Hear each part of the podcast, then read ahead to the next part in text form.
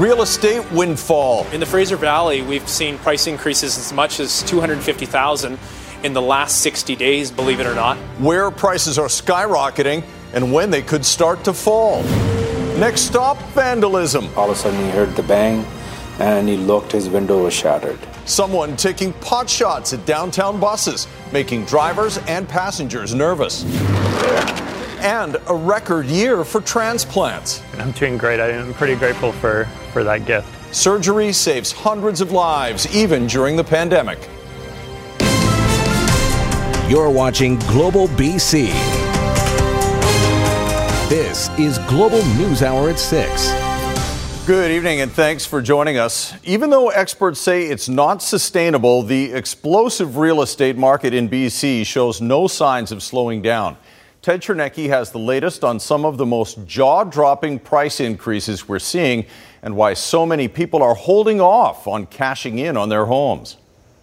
Just when you thought the lower mainland's housing market couldn't get any crazier, here comes the first month of 22 where it's not uncommon to see uh, 200 300 400000 dollars asking over over asking on a townhome and now single family houses. And now we're starting to see that in condos uh, $200000 over asking. This is in surrey and the fraser valley an area in the lower mainland that's rapidly become unaffordable for all but the wealthy or those up to their neck in equity. It's been really unbelievable to watch. I mean i think this is almost 2016 on steroids what worries some realtors is that there now seems to be a sort of mental dynamic at play get in now or not at all. And when a market gets this hot, the investors move in. And they're not necessarily the kind of investors you'd expect. I'm seeing a lot of you know clients, young families that have a house, they've got two kids, and they're saying, well, if I want my kids to ever have a chance at, at home ownership, I'm going to go out and buy a rental property now and hold it for the next 10 years. And, you know, when little Johnny's growing up, I'll, I'll hand it over to him. And hopefully that gives him, you know, at least somewhat of a leg up into the market. Well, the Real Estate Board of Greater Vancouver reports that the median price of a single detached home in Metro Vancouver is now $1.953 million. Prices rose about 2.2% from December to January. But on close to a $2 million property, that's still about $43,000 in a single month. At this rate, prices could easily increase hundreds of thousands of dollars by year's end. It is your panic. I would say it doesn't have to be like this. Uh, there are a lot of buyers that are paying over asking, and it, what we don't know is that the second place and third place offers are not necessarily even close to the first place. So there's always a story behind that person that wins in multiple offers. Maybe they've been lost out on six places in a row. Realtors caution anyone brave enough to sell to do so only after they've secured their next residence. Ted Chernecki, Global News. The Canadian Real Estate Association is reporting nationally home prices were up 26% year over year in December. And take a look at some of the jumps city by city over the past 12 months. Toronto up 31%, Victoria 24%, and Vancouver up 17%. Transit police and the VPD are investigating after someone has been taking aim at transit buses while they travel their routes through the downtown east side. As Emad Agahi shows us, no one has been hurt yet, but more than two dozen bus windows have been damaged over the past few weeks. Where do you start in an investigation with so many unknowns? At this point, we don't have a lot. We don't know who it is, we don't know what it is. We don't have any physical evidence available to us that would be able to answer that question. We simply just don't know at this point. The question asked, What is causing this? It's happened to at least 26 buses traveling through a busy section of the downtown east side within the last few weeks. Investigators believe someone may be launching projectiles at the buses as they travel along East Hastings Street.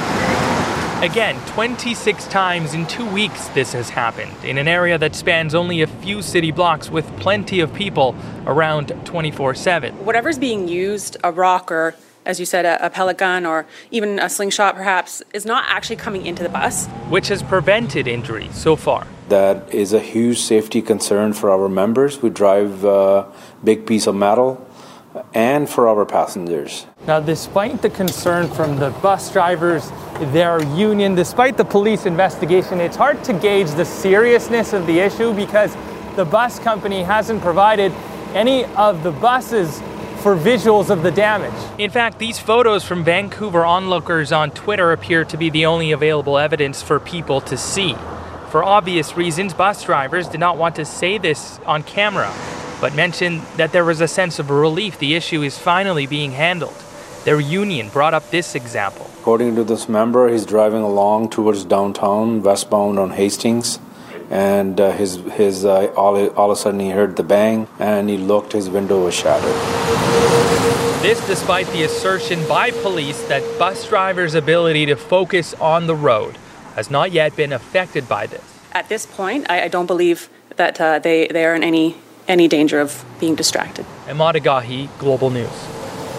Another example of a troubling trend in thefts escalating across Vancouver. A business that supplies wigs to cancer patients was robbed in a smash and grab. And as Catherine Urquhart reports, this isn't the first or even the second time thieves have hit.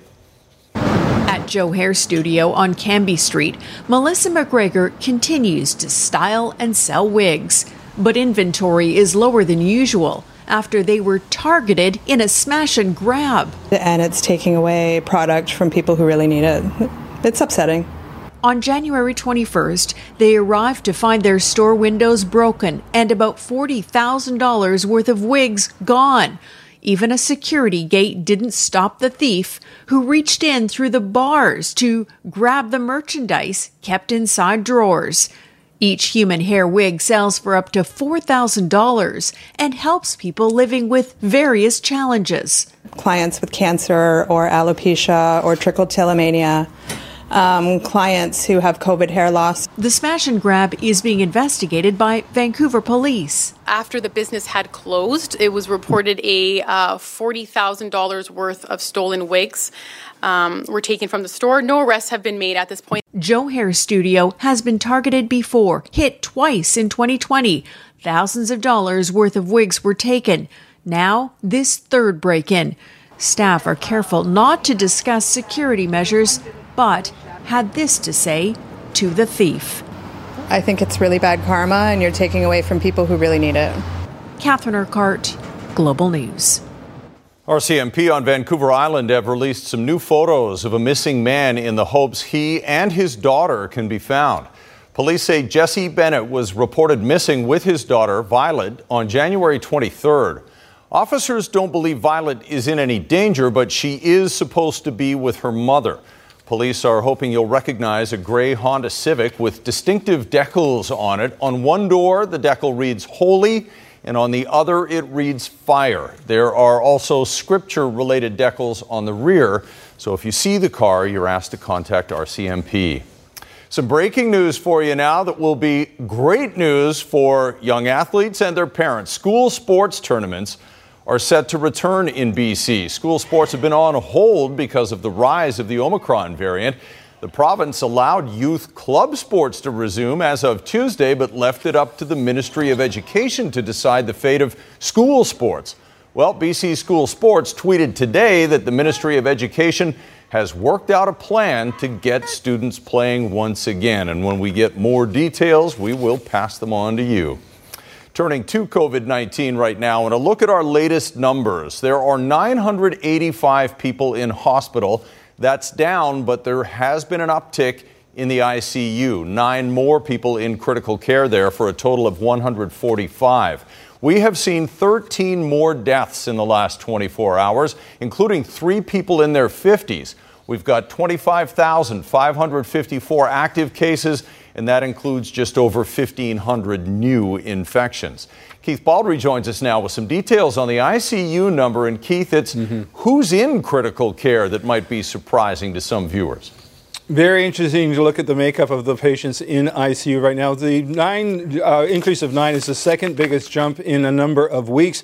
Our daily case numbers are going down. Hospitalizations seem to be flatlining, but the ICU is up significantly. Here's a, a breakdown of some of the numbers, some of the patients in uh, uh, ICU right now. Again, a sharp increase of nine in one day. Seven of these patients are under the age of 30, if you can believe that. Four of those are unvaccinated. 62 patients in all are unvaccinated, and 98 patients again. Uh, reflects the if you're the older you are, the more risk you have of getting severe illness. 68% are over the age of 60. That's been a pretty consistent number, but we've suddenly seen a significant uptick of people under the age of 30, particularly those unvaccinated, being put into ICU. Uh, about 65 of these people are on ventilators or mechanical breathing devices. And geographically, one area of concern is the interior, where in the space of about eight days, 200 more hospitalizations have occurred, and the number in ICU in the interior has doubled in eight days. That's a source of concern, and obviously some numbers we're going to be keeping an eye on in the days ahead. No doubt. Okay, thanks very much, Keith. Now, a growing number of Canadians are frustrated with continuing COVID 19 safety measures. With hospitalizations expected to decline going forward, health experts are trying to determine when is the right time to return to normal. Here's Global's Jamie Mauracher. After two years of masking, social distancing, and vaccinating to tamp down the spread of COVID 19, learning to live with this coronavirus has become a less novel idea and more and more Canadians are growing impatient. To completely constantly want to keep things locked down until the numbers look good is at this point just not a viable strategy. Most experts agree. A new study out of Johns Hopkins University claims worldwide pandemic lockdowns were not effective at reducing mortality rates, and a growing list of countries are opening up. The latest, Denmark and Sweden. But epidemiologist Timothy Sly says here, the timing isn't quite right. There's living with it Uh, and take, while still taking some precautions and slowly let them tapering down. And there's living with it in a rather irresponsible way, which simply means throwing away the mask and getting back to normal again. Sly says our ICU and hospitalization numbers will be key indicators to watch. Right now, those are still rising in Western Canada, including in Saskatchewan, where Wednesday night Premier Scott Moe announced an end to restrictions. This perpetual state of crisis is having a harmful impact on everyone.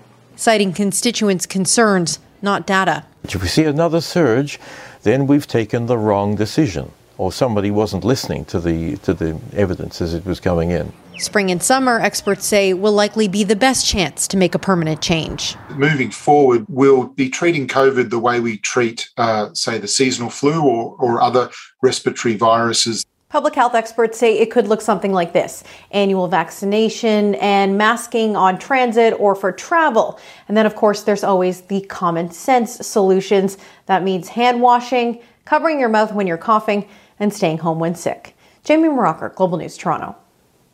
Air travelers fighting for refunds have an ally. With so many people trying to get their money back for canceled flights, Consumer Matters has some good advice to get started on your request for a refund. That's coming up next on the News Hour. Giuseppe de Roma Taylor. This is BC, a visit with a West Coast Vancouver, or sorry, a West Vancouver legend, making his customers look good for 50 years. And improving reality, the local artist giving Chinatown a makeover in every one of her paintings. That's coming up later, too. Right now, though, if you're struggling to get a refund from an airline that canceled your flight, BC has consumer protection laws that might help you get your money back. With more on who qualifies and the steps you need to take, Let's bring in Consumer Matters reporter Ann Drewa. Ann? Thanks, Chris. Aside from small claims court, there may be another option for consumers in BC who are still waiting for their refunds. They can go to the provincial regulator, Consumer Protection BC, but first, there are some qualifications that must be met. Cancellation rights apply if you booked online, over the phone, by email, or by fax. These types of contracts are called distant sales contracts and apply to BC based businesses and any business dealing with a BC consumer, including travel suppliers. You are eligible to apply for a refund if you are a BC resident and your travel service was not available to you. For example, the airline canceled your flight or vacation package. You are not eligible if the travel service was available, but regardless of the reason, including COVID 19, you decided not to travel. Remember, BC's consumer protection laws don't come into play if a consumer voluntarily canceled. We don't oversee airlines in terms of we don't regulate airlines. So this is a piece of legislation that is an option for people, and it's really more about online sales and not getting what you bought um, in a certain amount of time. So again, it's not a perfect um, fit, but it does apply to a lot of different types of transactions, including buying your travel online or over the phone. Meantime, Air Passenger Rights, which advocates on behalf of passengers, says it's important eligible travelers go through the steps laid out by Consumer Protection BC and see the process through.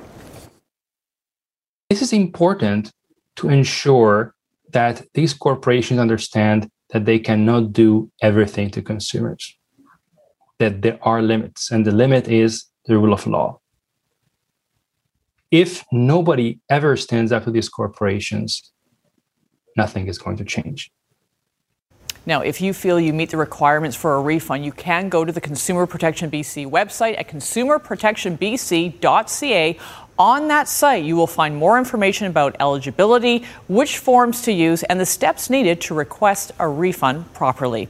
And if you have a consumer issue for me, you can email me at consumermatters at globalnews.ca. Right, Ann. Thanks very much. Good advice. Still ahead, the tragic death of Ashley Wadsworth. The young BC woman went abroad to find love, but what she found might have ended up costing her life instead. And reporting hate crimes, the new portal that makes it much easier.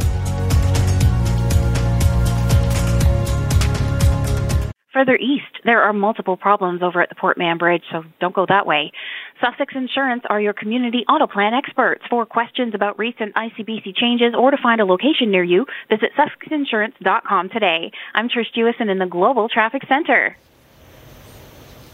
The BC Liberals are slated to pick their new leader this weekend after a campaign that's focused mainly on renewal and earning back the public's trust. The race hasn't been without controversy, though. Richard Zussman has more on the leadership campaign. With a click on a screen, voting now underway to select the next BC Liberal leader. And with it, controversy.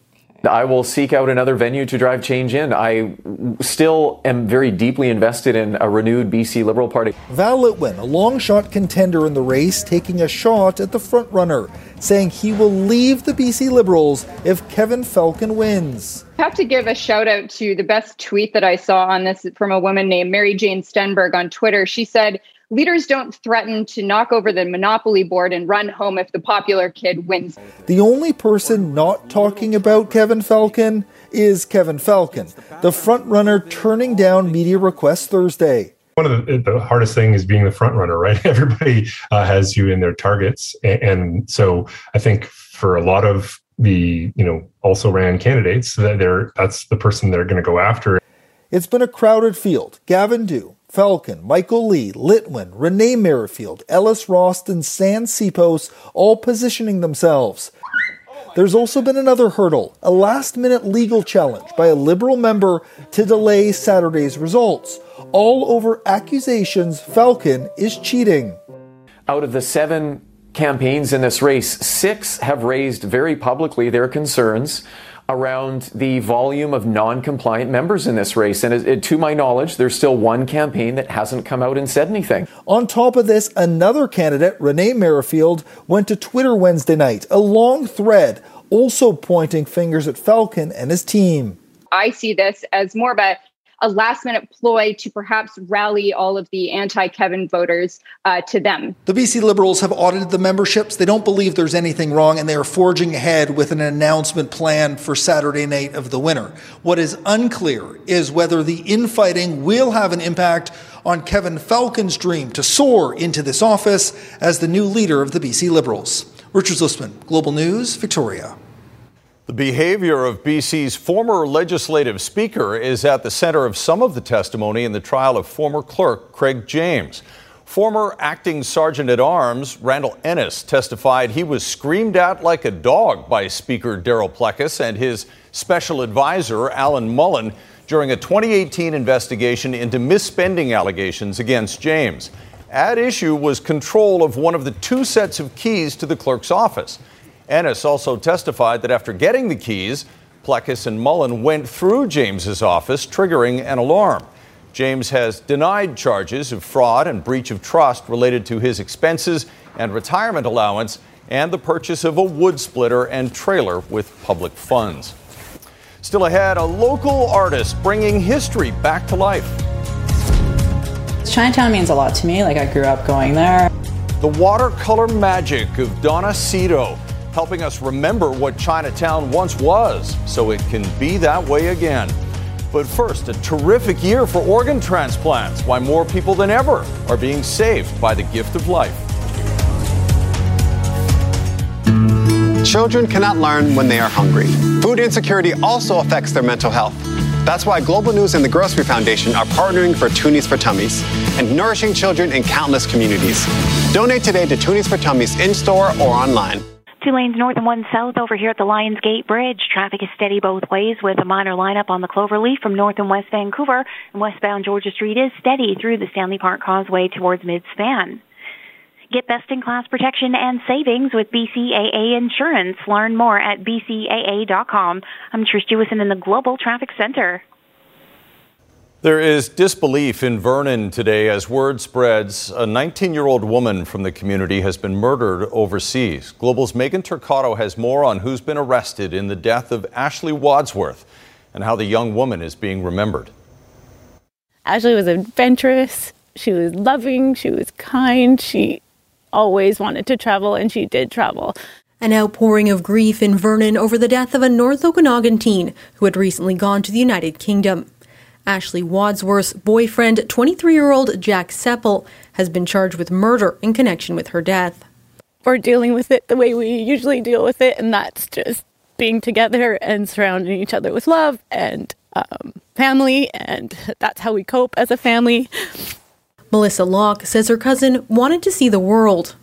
I don't want this to scare people from traveling and being themselves and being adventurous because that that's who she was and I just I don't want it to scare people. Essex police say they were called to an address in Chelmsford, about 60 kilometres outside of London, for a disturbance on Tuesday afternoon. 19 year old Wadsworth was declared dead at the scene. The news devastating to those who knew Ashley back in Canada. I remember that she's just a lovely person and polite to everyone. Um, I would to describe her, she is very genuine, caring, honest, and a funny friend. Kyla says her friend was one of the nicest and most down to earth people. I just want everyone to know that Ashley was such a nice person. She deserved everything and she didn't uh, deserve what had happened to her. Wadsworth posted on social media that she had gone to the UK in November. Her death has also shaken the wider Vernon community. Vernon is the kind of community that any loss is a loss to the entire community. So, I mean, that's where my heart first goes. She was young, her life was just starting, and to end in such a tragic way and overseas is really like just tragic. The Archway Society for Domestic Peace, which works to combat domestic violence in the North Okanagan, says if Vernon residents are experiencing abuse while out of the country, they can still call. Honestly, if somebody is in another country and they're thinking, okay, there's something going on here that I'm not comfortable with, yeah, definitely call us and we'll connect them with somebody there some way, somehow. Because um, any call to reach out for help is a good call. Sepple is scheduled to be back in court in the UK on Friday, and people here in Vernon will likely be following closely how that case unfolds. Megan Turcato, Global News, Vernon. A man accused of leaving a serious crash in Burnaby in 2020 has been arrested in Quebec and will now finally face charges. A Dodge Durango rolled over at the corner of Gilmore and Halifax in June of 2020, leaving a woman in the passenger seat seriously injured. The driver left her there and fled the scene, eventually ending up in the Montreal area. Now, a year and a half later, he's been arrested and brought back to BC to face justice. Musa Dawi is facing charges of impaired driving, criminal negligence causing bodily harm, and fail to stop after an accident. A warning now about some of the content in our next report. The spike in hate crimes in BC during the pandemic has prompted the BC Human Rights Commissioner to launch a new online portal to allow people to report incidents of hate. As Paul Johnson reports, it was created after a poll done by the commissioner came up with some disturbing results. You brought the coronavirus in this country and you're killing our people. For anyone paying attention, it's become clear that one effect of the pandemic has been to unleash some of humanity's ugliest tendencies. Good Chinaman.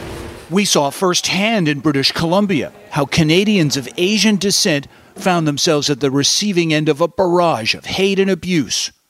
Chinese. Now, a new survey has revealed more about the magnitude and pattern of intolerance in BC. Even I was shocked by these numbers. Kasari Govender is BC's Human Rights Commissioner. In August, her office commissioned a study of hate incidents in the province. But this one was intended to hear about things that may not have been reported to police and are not solely connected to race, but include gender and homelessness among a wider list of criteria. They really show the significant um, and really devastating impact that hate is having in our communities. The Human Rights Commission found one in four British Columbians have either experienced or witnessed some form of hate incident since the start of the pandemic. And it's launched a new survey on its website to find out if there are more that haven't been reported. Kung flu? With the bully pulpit of the U.S. presidency being but one high profile source that linked Asians to the pandemic, the result was hardly surprising. Just ask Success CEO Queenie Choo.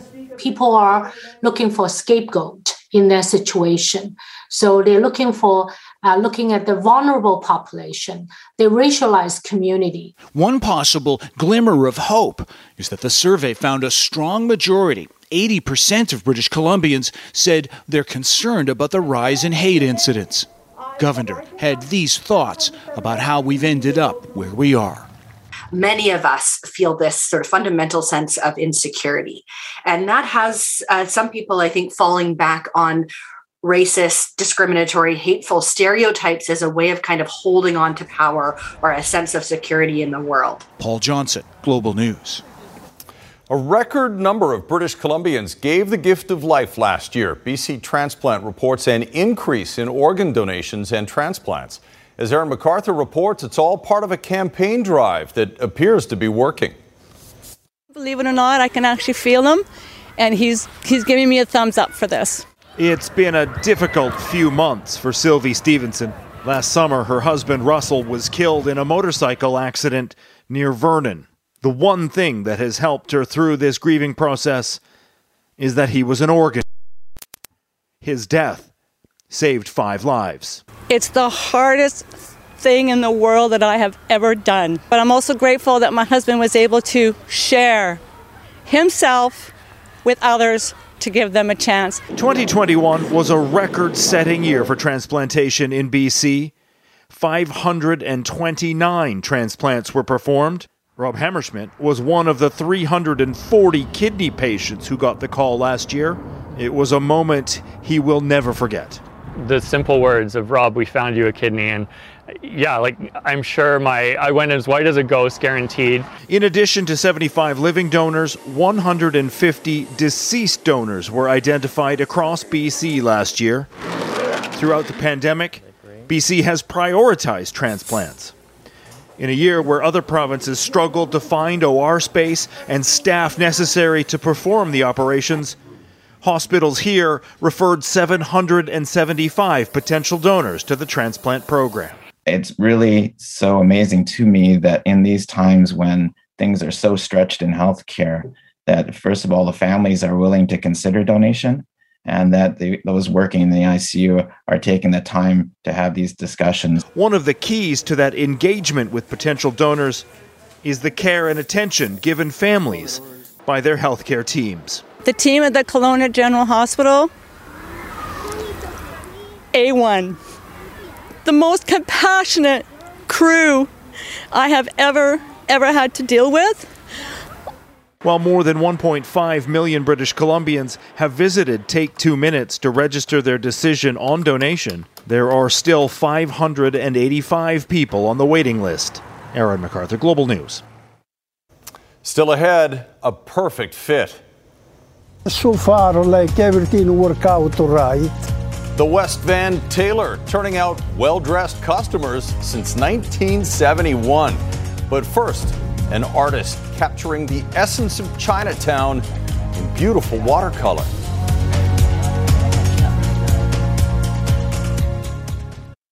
You're watching Global News Hour at 6. Well, despite a lot of recent improvements, Vancouver's Chinatown still shows the results of decades of uh, decay and neglect. But One Vancouver artist remembers what it was like in its glory days. She's on a mission to show the rest of us what the facades of the neighborhood's characteristic buildings were like in their prime. As Kamil Karamali reports, the painter says her work can serve as a reminder of what the city has and what it stands to lose.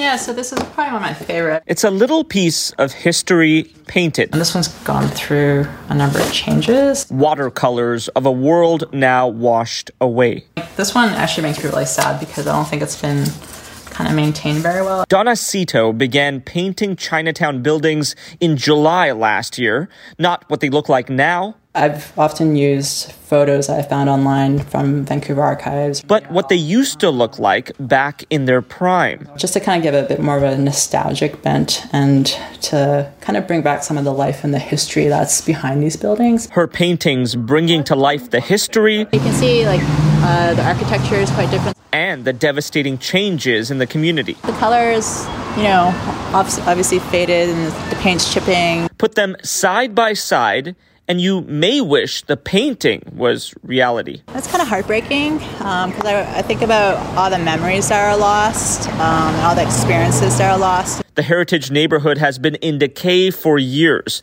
plagued by shuttered businesses and losing much of its vitality. Now, a hope that these buildings could someday be revitalized. I think that there's a huge opportunity to do that. We do a number of infrastructure grants to support the renewal of some of the traditional architecture. And perhaps that's why Cito's paintings have brought color to many in Vancouver's Chinese community. People have commented how much it brings back. Uh, yeah, their memories of this place. The artist's Instagram page getting a lot of attention these days, providing a stroke of nostalgia, hoping to brush away the sadness. My initial thought was I would eventually turn this into some sort of book. Um, maybe a coffee book of sorts of illustrations, but also kind of a personal history of my on my uh, reflection on growing up in Vancouver. And remember better times. Kamil Karamali, Global News. A lot of people probably lining up to buy that book when it comes out. All right, Christy joins us now with a look at the weather forecast, and uh, a lot of people waiting for the sunshine to come back. Oh, yes, and it will. So you've got lots to look forward to. Meanwhile, we've got winter storm warnings across the northern regions, which we'll talk about in a second. But quickly, I wanted to show you this photo. A very rare ice spike was spotted in Abbotsford this week. Now, just to give you a perspective, you may have seen this in your ice cube tray at times, and it's created when uh, you get either an ice cube, uh, sorry, water within a confined space, like a bowl or a bird bath or an ice cube tray. Uh, basically, the surface of the water freezes first, and sometimes there's a hole in that uh, ice. And so as the water underneath begins to freeze, it expands as it freezes and it gets pushed out this hole. And every once in a while, you can get a massive ice spike. I've seen them in my uh, in my freezer before, but this one is huge. So thank you to Patricia for sharing that with us.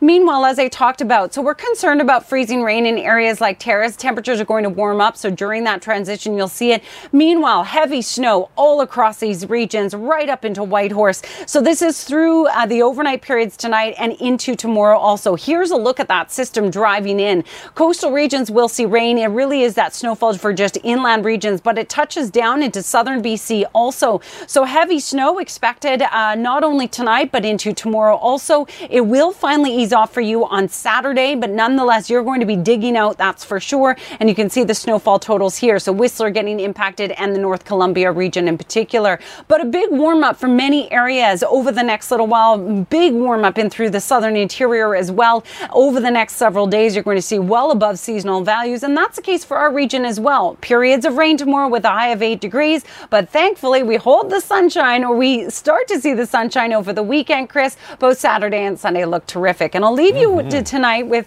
uh, the weather window, which is a fish built out in Houston. Sarah sending us this an incredible fish that was sculpted by one of their uh, employees and uh, or one of their volunteers, pardon me. And you can see how massive it is. She says it's about uh, six feet long. So incredible.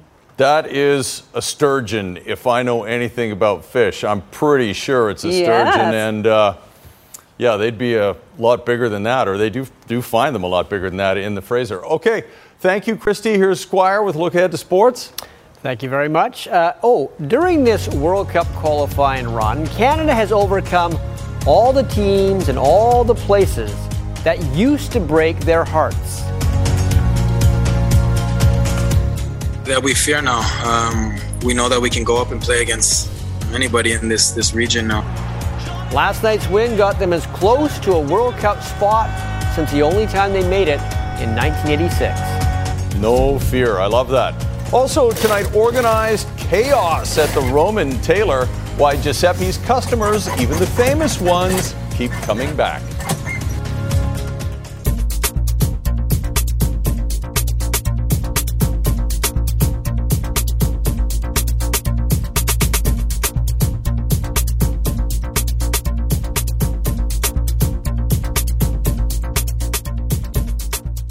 Surprised to see Lenarduzzi in the uh, story we're going to show about Giuseppe the Tailor later on. So we'll start with uh, soccer right now. Actually, Lenarduzzi shows up in several stories. Yeah, he does. Well, two before this show is the over. guy's everywhere. He is everywhere. He's ubiquitous. uh, it's uh, Vancouver Whitecaps striker Brian White's 26th birthday today, and the Whitecaps gave him a present, a brand new contract, four-year extension with Vancouver, which, if he hits the bonuses, could be 600,000 a year after leading the team in goals last year, despite not joining the Whitecaps until the midseason in a trade with the New York Red Bulls. He ended up scoring 12 goals in 27 games, and quite frankly, I don't think the Whitecaps expected that kind of return from this trade. He was supposed to be a complement to highly paid striker Lucas Cavallini, but actually he was better than Cavallini and developed a very good chemistry with Ryan Gauld. Now, let's just hope last year wasn't a one off and he can still score at a good clip this season as well. So last night, Canada moved about as close to qualifying for this year's World Cup without actually qualifying for it. We beat El Salvador 2 0. Canada's still unbeaten in the qualifying tournament. They've won six in a row. There's three games to go. Canada will make it. It is pretty much a done deal. But it's understandable if some are reticent about celebrating too soon, because in the past, the road to the World Cup for Canada's men's team has usually led to a cliff. And only once before did we not go off that cliff. The one and only time Canada ever made it to the World Cup in 1986, the shorts were really short and the odds were really long that Canada would win a game or even score a goal. They did neither. Bob Lenarduzzi had the best chance against the Soviet Union but couldn't convert. The bookies were given great odds. Like we weren't going to score a goal. So you could have made a lot of money. I actually had it on my left foot. I was in the six yard box and I hit it and I, I stubbed my toe probably too. And I was thankful for the keeper because he actually dived for it, but he didn't have to. He could have just walked over and picked it up. But um, I left that for someone else to do. And someone is going to do it in December in Qatar. I'm convinced. That seems like a sure bet now. Canada has never had this kind of talent, and they are filling the net with world class goals, it seems, every time they play. Jonathan David! I've never seen belief like this, and that leads me to believe that not only are they going to qualify, but I can see them doing some damage in Qatar at the World Cup. Paul Dolan was part of that 86 World Cup team and part of the squad that came very close to qualifying in 94 and 98. But after that, Canada didn't even make it to the final round of qualifying for the next five World Cups. It was a lean 20 plus years for the men's national team, so bad that some top players didn't even want to play for their country. The program was in such shambles, but it has turned around. What we're going through right now is is something that is as a result of some of the better players being at big clubs in Europe, MLS, CPL. There's an infrastructure there now that we've never had. Canada's captain Atiba Hutchinson has been through all the rough times. His first match for Canada was back in 2003. Now at age 39, he's going to the World Cup. How times have changed. You go into games with, with different feelings now. Um, the confidence is there. We've got a whole nation that's you know finally behind us, supporting us, um, and we feel that, um, and that really pushes us on. How good is Canada right now? They just won three qualifying games, two on the road in hostile territory, without Alfonso Davies, one of the best players in the world. He's been leading the cheers as he recovers from COVID. Hopefully, this is just the start of Canada becoming a real player in men's world soccer. If this doesn't get the young kids' attention, nothing will. um, it's not such a pie in the sky for these uh, young players now that might choose uh, to play soccer over hockey or any other sport. I think it's a realistic goal now and it's a dream that uh, is attainable. We're on track to really set ourselves up as New Canada and, as the, the players said, put the world on notice. All right, uh, Canada's women's hockey team began the Olympic tournament, even though the opening ceremonies haven't happened yet. 12 1 win over Switzerland. They'll play uh, February 4th, which is what? That's that tomorrow? Tomorrow night against uh, Finland. I never know the dates, I just know what year it is. Uh, Fred VanVleet added to the Eastern Conference All Star roster today. Only fourth undrafted player ever to be named to the NBA All Star game. It's uh, Raptors, it's Chicago Bulls, and it's Chris Boucher, the alley oop. One more look. Oh, we're not going to get another look. Instead, we're going to see this Fred VanVleet with the steal off uh, former Raptor DeMar DeRozan, and it's 114 114 in overtime. Pebble Beach Pro Am, the AT&T as it's known, uh, 2020 champ, Nick Taylor of Abbotsford. Nice approach here on number 11, spins it back to five feet, knocked in that birdie. He was actually the leader at one point, but shot 3 under 69. He's tied for 33rd. Adam Svensson of Surrey also at 3 under. Adam Hadwin is even par. If it's the uh, Pebble Beach event, we have to see what Bill Murray's up to, so let's see Bill Murray.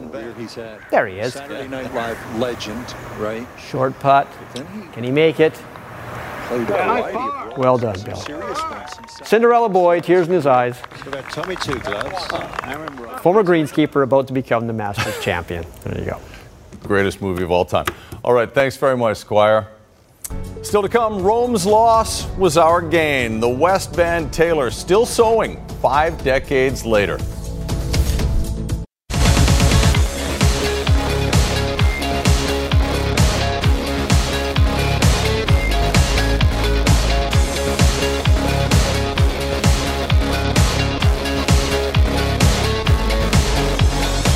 He's a part of the fabric of the community in West Vancouver. An Italian born tailor, still in business and going strong at the age of 78. For five decades now, he's built up a loyal following. And as Jay Durant tells us in This Is BC, many of those customers have become friends too. On first glance, it looks like a laundromat exploded. Amongst the racks of suits and mounds of clothes, you'll find Giuseppe Dente still doing the job he loves after more than 50 years on the North Shore. So far, like everything work out all right. Business has slowed a bit over the years, but the calls keep coming in. Giuseppe de Roma Tailor. See how they ride up a little bit there? There's been no advertising, no website. It's his reputation and word of mouth. Okay. Thanks. The master's at work. You would wonder how anybody could find anything in here, but Giuseppe has his own filing system. You know, when he bring it in, roughly I try to remember where I put it, you know. Well, he's a legend. Yeah, you're a legend, Giuseppe. Many customers have become close friends, drop off a suit and stay for a visit, just like they did in Italy. Some people used to go to the tailor, you know, have a little shot, talking, you know, and uh, that's the way I try, I do here too. How much have a tuxedo? Dente learned his master tailoring skills near Naples, Milan, and in Rome. He opened his shop in West Vancouver in 1971. It was destroyed in a fire in 2011, but four months later he was back in business. Giuseppe, how are you?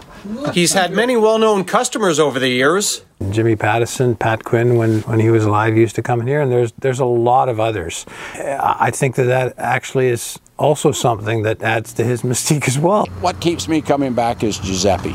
He, he's a wonderful person, and he's a he's an artist. Okay. After more than half a century, he's still crafting clothes. The time I look like it goes so fast, you know.